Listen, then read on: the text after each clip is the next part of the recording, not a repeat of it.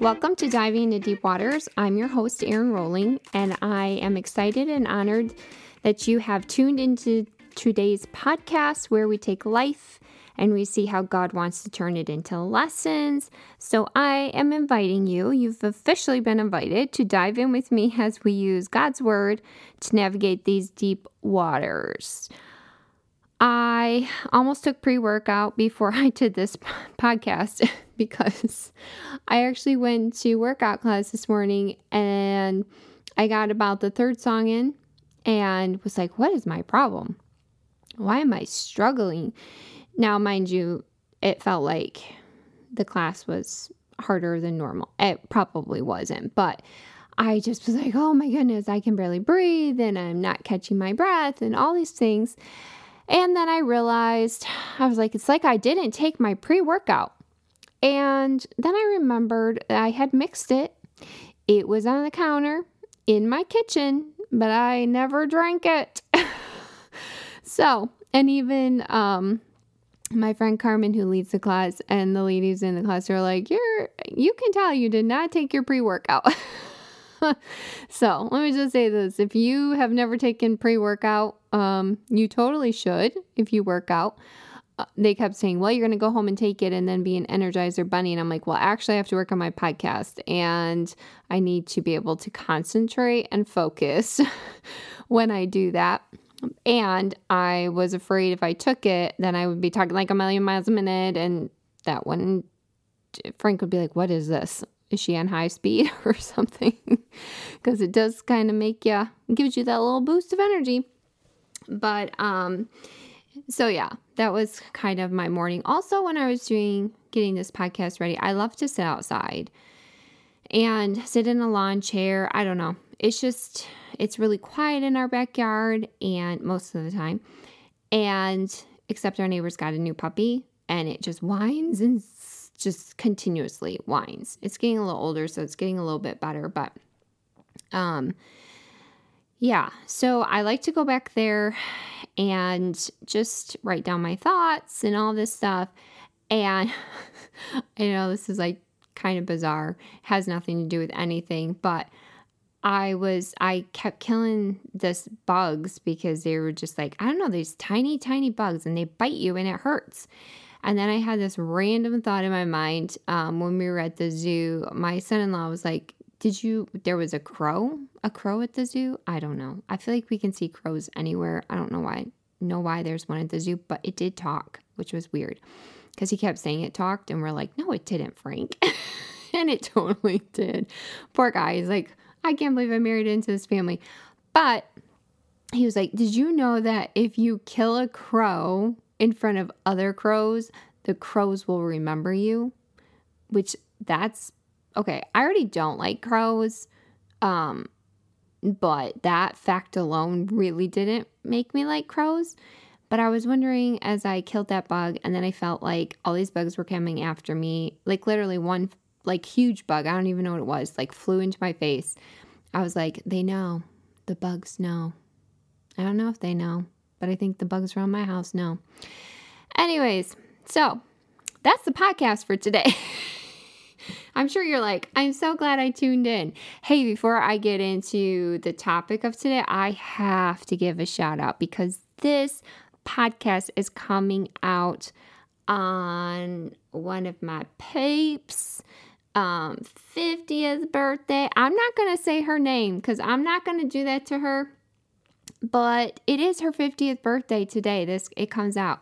And so I have to say happy birthday. I have to give her a shout out because it's my podcast and I can. She's probably like, I'm going to kill you. No, this is the thing. Okay, I am not 50 yet, but I have several friends that are 50 or older than 50, and they are fabulous. They are amazing people.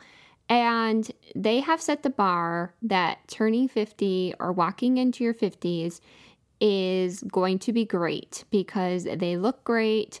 They are just amazing women doing amazing things. And they just inspire me not to dread 50, but to be excited about it. So shout out to my girl. on her 50th birthday, and to all my friends walking in their 50s, you make it look good, and I'll meet you there in some years. I'll be there. They're like, I'm going to remind you of this when you turn 50. Actually, my husband is turning 50 this year. So I'm younger. I'm younger than him. But yeah, it's a big deal. So it's something to be proud of, honestly. And yeah, walk into it with your head held high, and you're going to crush it, to all of you that are walking into that. And if you're in it, you're crushing it. So last Sunday at our church was Baptism Sunday. Absolutely one of my very favorite Sundays of the whole entire year. Like, literally. I know that I was podcasting when we had baptism last year, so I probably said this already, but last year was a little different because of COVID. We didn't get to do everything that we like to do. And I know, like, some churches, we visited our nephew's church, and they have, like, the baptism in their church. It's actually in their lobby. And so they, like, screened it where someone was getting baptized and showed it during service. And so that was really cool. But we don't have one of those. There's no space in our church for that. I know some churches do, like, pools or, you know, which that looks like a nightmare. Like, I don't know. All I can think of is, like, a side coming down and, like, the whole thing, like, I don't know, just flooding the sanctuary. I've seen, like, troughs, like, you know, like cow troughs, people using those. But for our church, we use a pond. We do it in August. Yeah, so when I say pond, maybe I did tell you last year, because I had fish biting my feet the whole time, and it literally, like, took me off guard, because I've been in that pond before and never had fish bite me ever. And then they said this year that they had someone go fishing, and then they caught all the fish, and so I didn't have to worry about it. Well, this is the thing, people. As I'm walking into the water, yeah, there was a whole school of fish there. They got all the fish. Yeah, no. They were there, but I was prepared, and one of our pastors just kept saying, just keep moving, just keep moving, and I did, and they still bit me. Maybe they're like, it's Erin, let's bite her, but so our baptism service is like, we'll do worship outside, we bring all of the band stuff, it's so much fun, and then my husband will give a short message. Sometimes we have a special or whatever, but then we baptize everyone, and then we get to eat good food because everyone brings good food. And then we, you know, gives you opportunity to hang out, which is so great in church. I feel like, you know, you just kind of pass each other or whatever, but it's hard sometimes to just get to spend time with each other. And so I love, like, cookouts or stuff like that, because you can just take your time and talk to people and get to know them a little bit better. So this year, I believe we baptized 19 people. I think it was 18, and then we had a 19th come. So that was totally, totally awesome. I think my husband figured it out, where if you took all the people we baptized over the 10 years of our church, we would have, if we had, like, one of those baptismal things, it would be like baptizing someone every 2 weeks, which is totally awesome. I love, like, when you can break things down and kind of think of it, like, in a different light, because saying, you know, 222 whatever baptisms, but then when you break it down like that, I don't know, super encouraging to me. But yeah, we have from young kids to adults, you know, it's, you know, and it's one of those things, obviously, my husband does his due diligence to make sure that everyone understands what they're doing and everything. And this year he did a little bit different, where he kind of, like, talked about each person, and then they could say something before we baptize them. And you know, sometimes you try something new and you're like, is it gonna work? Is it gonna go over well? But you never know unless you try. And actually, I think it went over super well. We really liked it. But it was just so cool to just watch. I mean, I got to baptize some people, which is great. I usually do the ladies or whatever with my husband, but it was just like so overwhelming at points because some of the stories that were represented there and some of the people, like God has completely changed their life.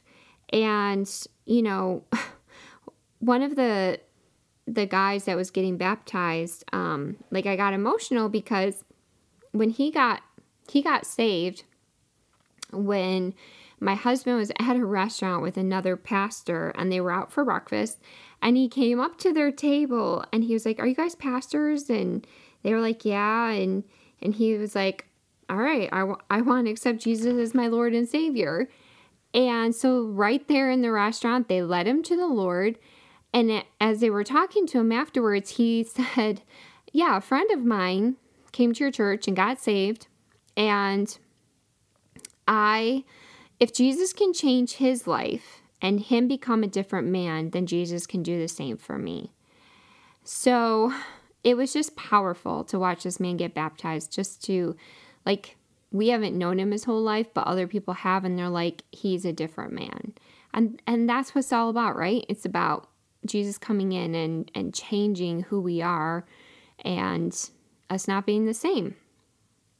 There was also another lady there that we haven't known her whole life, and there were people there that I guess didn't really know she attended our church because we have two services, so sometimes people, when we have one service, it's funny because they'll be like, "Oh, you come here? Oh, yeah, I come here. I've been coming for 5 years." They don't always know that they attend the same church, which is funny. But there was a lady there, and a friend of mine was like, "I've known her my whole life." And to see her get baptized was just the most amazing thing because Jesus has changed her life. And like, it just, I don't know. It makes me want to just cry. Good, happy tears. We also had a father and son get baptized. It's first time we've ever had a double baptism. I don't know if that's how you say it, where the father and the son locked arms. So then the dad's older, and the son is married and has 3 kids, and they locked arms and they went under the water. And when they came back up, like, just every feeling. It was just like so amazing. And when, you know, Paul was telling the story about them getting baptized, because the dad actually has cancer and he has talked about wanting to go under the water, but he can't with his treatments and stuff like that. And so they did find these earplugs because he was like, "I want to go under." Like, you can just tell when it's something in someone's heart where it's like, I don't care what the barriers are. I need to do this. It's like they need to be baptized. And so he found these special earplugs to wear so he could be baptized. And when it came his turn, he said, "I need to show my son. I need to lead my son." And so it was just, and it was so cool because they came up and the son's 3 children, 3 boys, are sitting there watching their grandpa and their dad get baptized. And I'm like, this is like legacy happening right in front of my eyes. Like, these boys are going to remember this day. And this father and son are always going to cherish this moment. And so it was, again, all the feels. And we had a young girl. She was like 11. She actually came to watch her aunt get baptized, and you know, Paul, his message was about baptism, and it was so good. But while they were lining up, the mom came over to me, and she was like, "Can my daughter get baptized? She has been talking about it, and she just feels like this is the right time and the right moment to be baptized." I was like, "Yes, absolutely." And so we have these I have decided shirts that we give everyone to get baptized. So I found her a shirt, and she went in her shorts, and her dad went in his clothes and went in and helped my husband baptize her. And it was just like, you know, the mom was crying. Oh, it was just so special to get to be a part of that young lady's journey, and we don't even know her. We had a lady who moved to Tennessee drive back because she was like, I need to get baptized. She's like, the Lord told me I need to get baptized. And so I was going to make it back. She had attended our church before and has been really special to us. And so she got baptized. Also another lady that had to move for family reasons. She lives in Virginia now. She hopped on a flight. And last year she wanted to do it, but with COVID, it just didn't happen. And so she was like, no, I am going to be there this year. And so and she's so tiny. She's so little. And, yeah, I mean, barely had to dunk her at all. She just came up and just so excited. So, and that's the thing I love is when people come out of that water, it's just like the expression on their face, or you can just tell, you know, when they talk to you afterwards, how excited they are to have this moment. And another cool story that happened was a guy, him and his wife, I think it was the night before baptism or the night before that, they were reading the story of the Ethiopian eunuch who was reading the word of God in his chariot, and he was reading out loud. And you'll have to read the story on your own, but Philip comes along and the Lord tells him to like go and talk to this man. And he's like, do you understand what you're reading? And he's like, how can I understand unless somebody tells me? And so Philip explains what he's reading. And then they come by this river, and he's like, what prevents me from being baptized? And so they get out and Philip baptizes him. So after reading this story, this guy says to his wife, I need to be baptized. And again, you know, a difficult situation. He has a brace on his leg. He has a cane. It's difficult for him to walk. It's difficult for him to stand. But that man was getting baptized. There wasn't anything holding him back. And it's so cool because I remember when his wife started coming to church and she was just praying that her husband would come, and then he started coming. And so to just rejoice in that moment with them. And this is what church is about. It's about people coming to Jesus and watching them be baptized. Like, oh, it's making me so emotional. And, you know, this is when the moments and you're like, okay, this is what's important. Like, we are focusing not all the trivial stuff about church, not all the parts about church, but, and that's so easy to focus on all those trivial things when why don't we focus on the things that count for eternity, like a baptism? When someone gets baptized, that's like for eternity. They're proclaiming something about what God, it's the outward declaration. They've already had the inward declaration of saying, I'm going to follow Jesus. But the outward declaration to everybody is like, here I am. And I'm stating in front of all these people that I'm going to serve Jesus. This is church, people. And, you know, as I was thinking back on that day, because it's just kind of filled my heart like every day this week. I was just thinking, you know what? All these people, different stories, different backgrounds, different ages.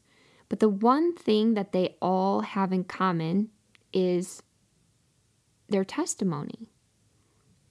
And testimony means something that God has done. And God has done in their life. He has resurrected them from death to life. They are living now. And all those people shared that no matter where they lived, no matter what kind of background they had, no matter what, anything, no matter nothing, it was that God had done something amazing in their life.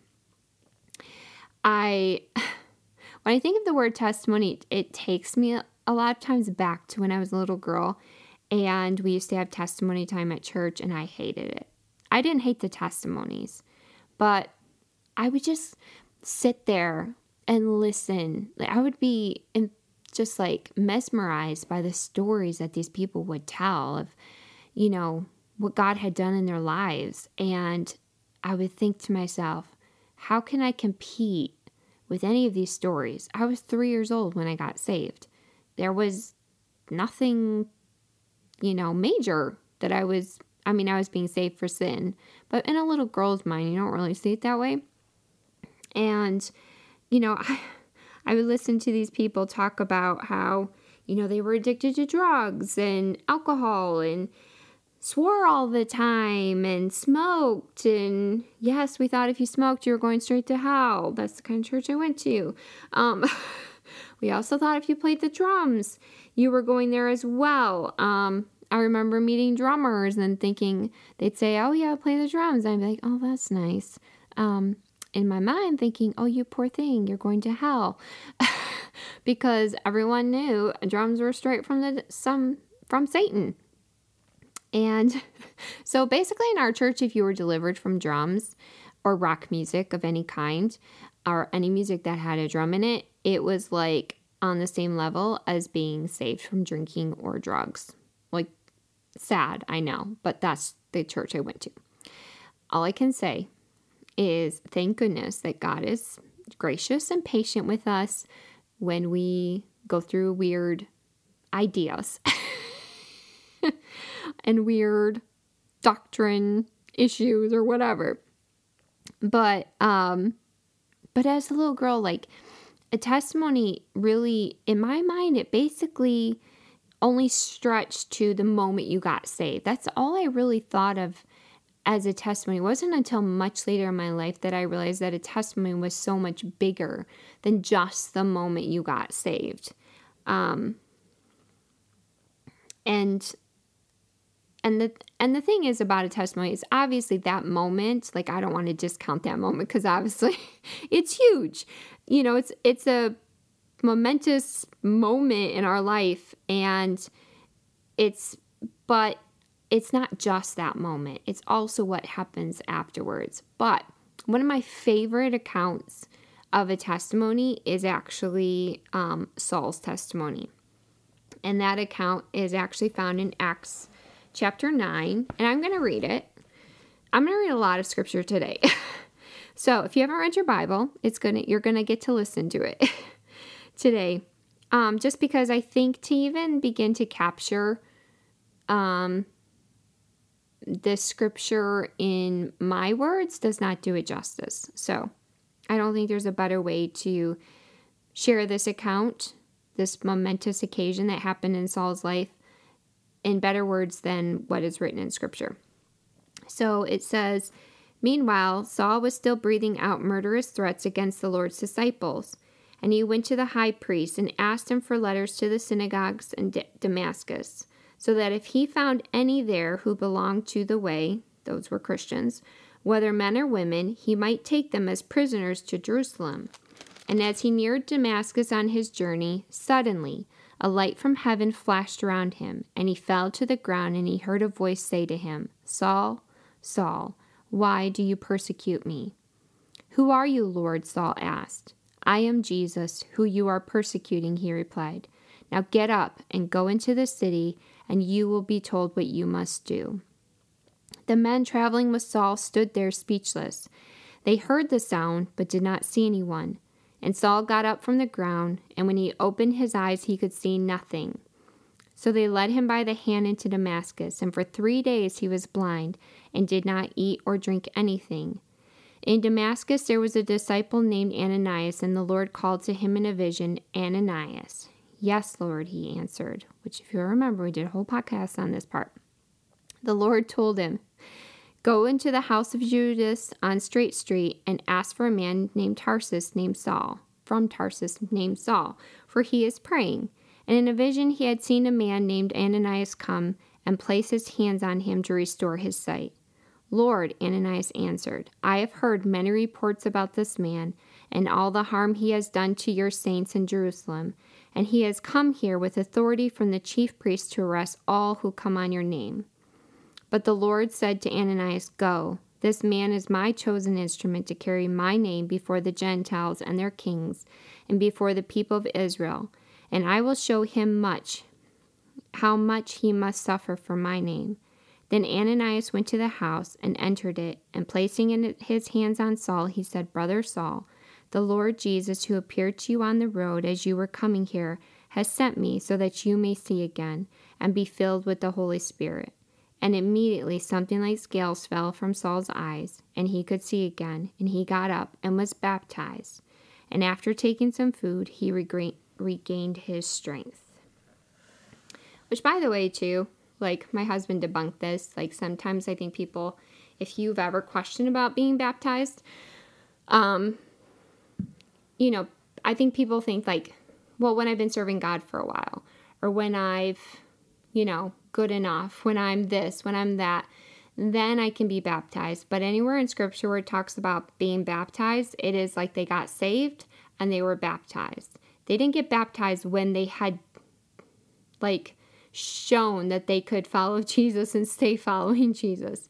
No, it happened immediately. Same thing with the Ethiopian eunuch. He heard the word and he got baptized. So just want to throw that out there. That's not even in my notes. I'm totally stealing that from my husband's message. But it just jumped out at me. See, isn't that an amazing thing about Scripture? Like, crazy things can just jump out at you. And it's just, like, I love it. It's such life.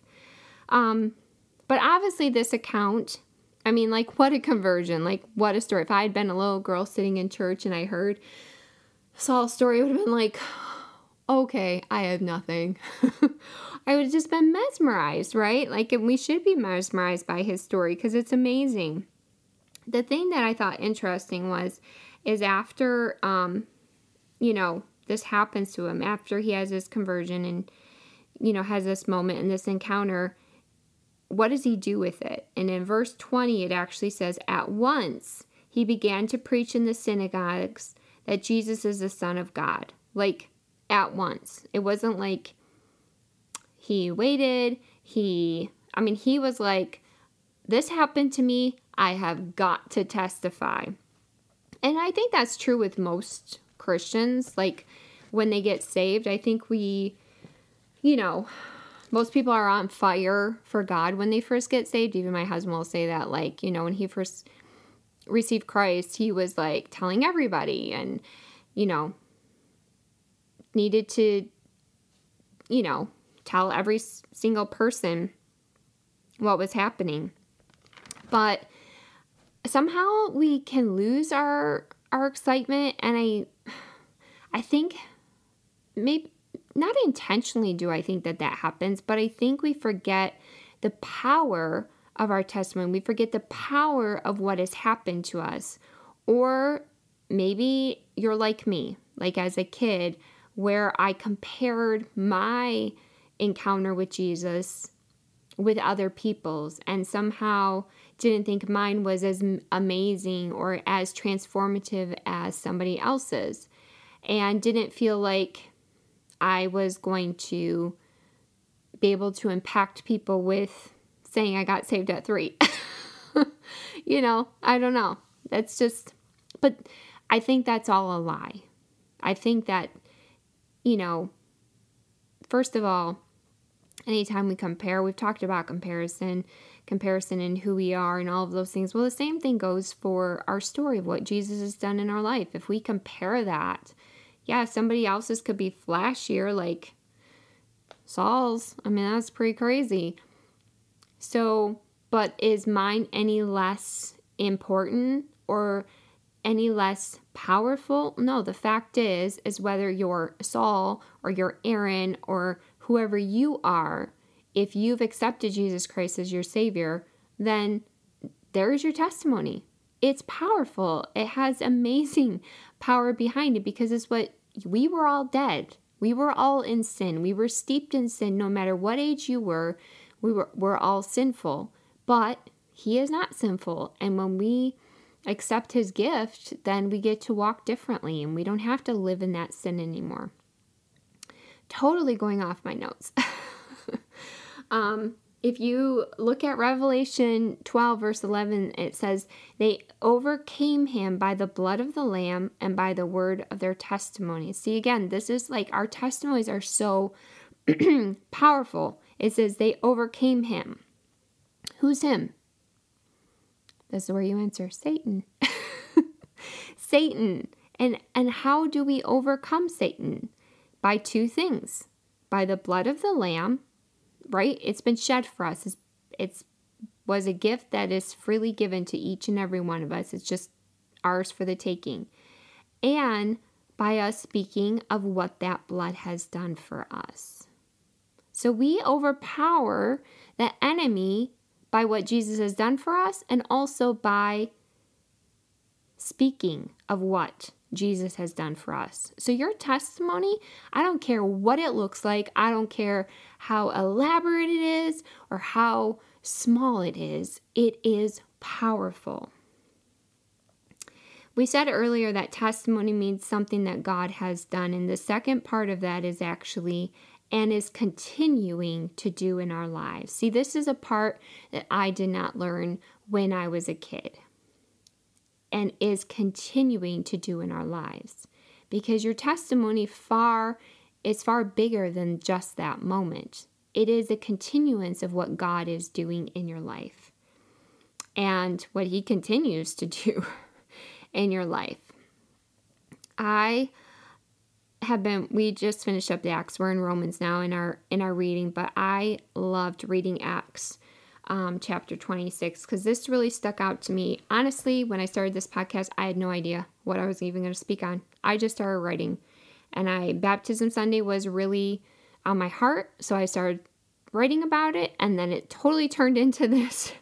And I had written in my notes, where I keep notes for podcasts, this section of scripture, and the Lord reminded me that I had written it down, so I want to share it. To set the scene, it's basically, at this point now, Saul is called Paul, and Paul is standing before Agrippa on trial for preaching the gospel. So he's standing before, basically, to see what his fate is for preaching the gospel.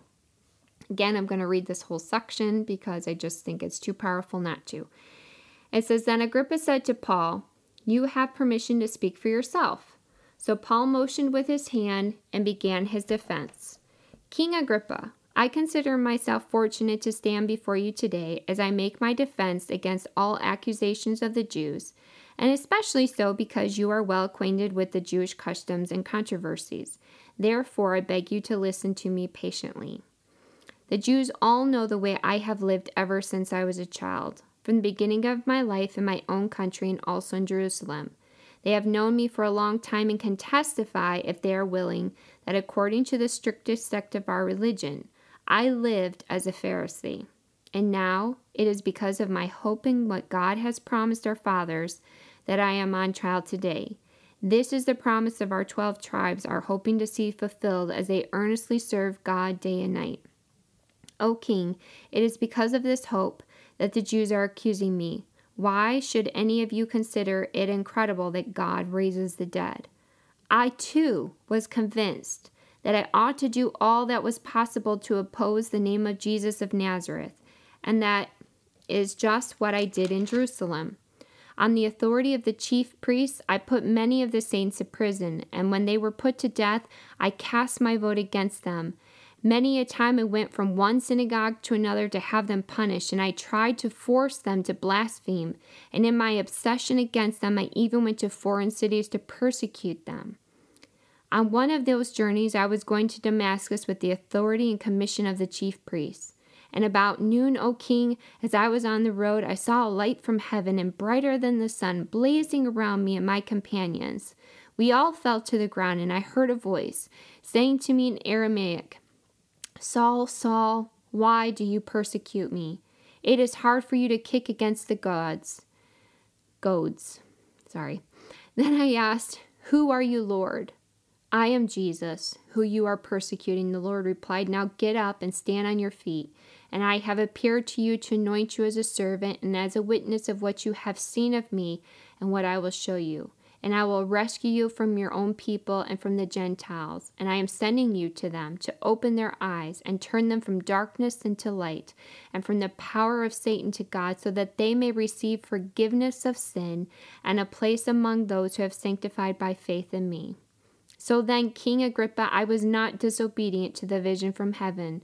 For to those in Damascus, then to those in Jerusalem, and all of Judea, and to the Gentiles also, I preached that they should repent and turn to God and prove their repentance by their deeds.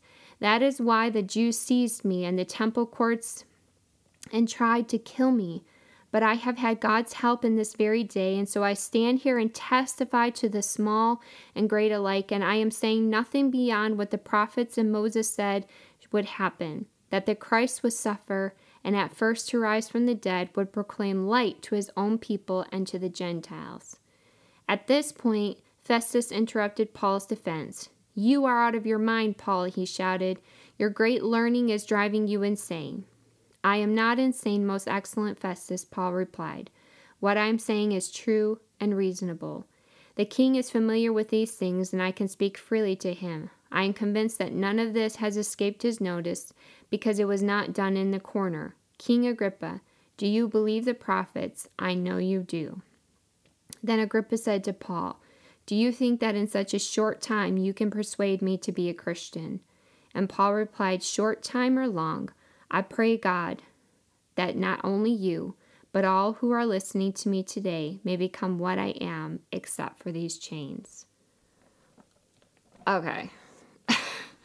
So powerful. Just reading that, just to start it off, Paul had an audience. Now, maybe you're thinking, I'll never be in a situation like that, Erin. I will never have an audience like that. I love how he even says, like, you didn't put me in a corner to talk to me. You put me in front of an audience. Like, just those little things just pop out to me. This is the thing, people. Unless you live under a rock, which I don't think any of you do, or you're a hermit, which if you are, you're not listening to this podcast, you will have opportunities to share your testimony. Maybe it's to one person. That's an audience of one. Now, before you go freaking out and thinking, oh my gosh, I have to share my testimony. I don't really want to share my testimony. Let me remind you something. All Paul did was tell what God had done in his life. He didn't have to come up with some big speech. It's not like he pre-wrote that or a sermon, map out his message. He didn't have bullet points. He didn't have a slideshow. None of that. No, he just speaks to them. He speaks to them not believing that Jesus is the Christ with his own experience of not believing. He didn't believe. He can speak to them not believing. He said, I too was convinced. He connected with them. Like, I too didn't think that this Jesus of Nazareth was real.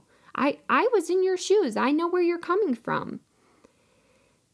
He connects to them with his own story, his own thoughts, and his feelings. And he just simply shares his journey. It's a crazy journey, but he shares it. And he not only shares what happened on that road, but he also shares where God has brought him up to this point of this meeting, where he is currently. All along the way, God was filling him with the same power and authority as when it first happened. Whatever happened in that moment, when he had that moment and all that, Jesus was speaking to him, Paul was filled with that same authority as he was speaking to these people, as he was giving his testimony. Our testimony doesn't lose power and authority unless you take that testimony and you put it in a box and you hide it under your bed. And let me just tell you this, that would be a shame to take a gift and bury it. And a gift such as the one that we have been given. No one has ever given you a greater gift. I've received some stunning jewelry gifts from my husband. Let me tell you, no gift has been as great. Having my children is a gift to my heart and my soul. None of that compares to the gift that Jesus has given me. Paul says in verse 22, I stand here today and I testify to the small and great alike. And I would ask you that question, and I'm asking myself this question. can we say the same? Are we testifying to the small and the great alike? Maybe you'll never have like great big crowds, but are you willing to testify to that one person? I pray that you listening to this podcast, that if you have ever underestimated the power of what God has done and is doing in your life, that today you will dust off that box and you will proclaim the goodness of God freely and without hesitation to anyone that God gives you an audience with, whether small or great. And that you will take the time to see where He's brought you and to know that He's not finished yet. I love that song, Testimony. If I'm not dead, you're not done. Greater things are still to come. It was a great moment when you got saved, but that's not the end of the journey. Don't stop there. We got work to do. I'm going to close with this thought. Testimony in the Hebrew is aidoth, which I probably just totally murdered how to say that. It's AYDOOTH, which means do it again with the same power and authority. Listen, every time we allow ourselves to be used to speak about our testimony, this is what we are saying. God, what you did for me, do it again in this person's life that I'm sharing with, and do it with the same power and authority that you used for me, use it for them. I don't know about you, but I hope you're convinced now that your testimony is important and that you need to share it. Listen, I feel like more than ever before, time is short. The happenings of the world, they crush your spirit and your soul. There's so much happening. We need to be a light. And we need to, maybe you feel like, I feel like a kind of a dim light. No, you aren't. Because you have the testimony. Your light is what God has done for you. Don't hide it under a bushel and say no. Let it shine. I'm challenging myself too. And let's take every opportunity to spread the good news of what Jesus has done for us. And by speaking it forth, we're giving someone else a chance to have a testimony of their own.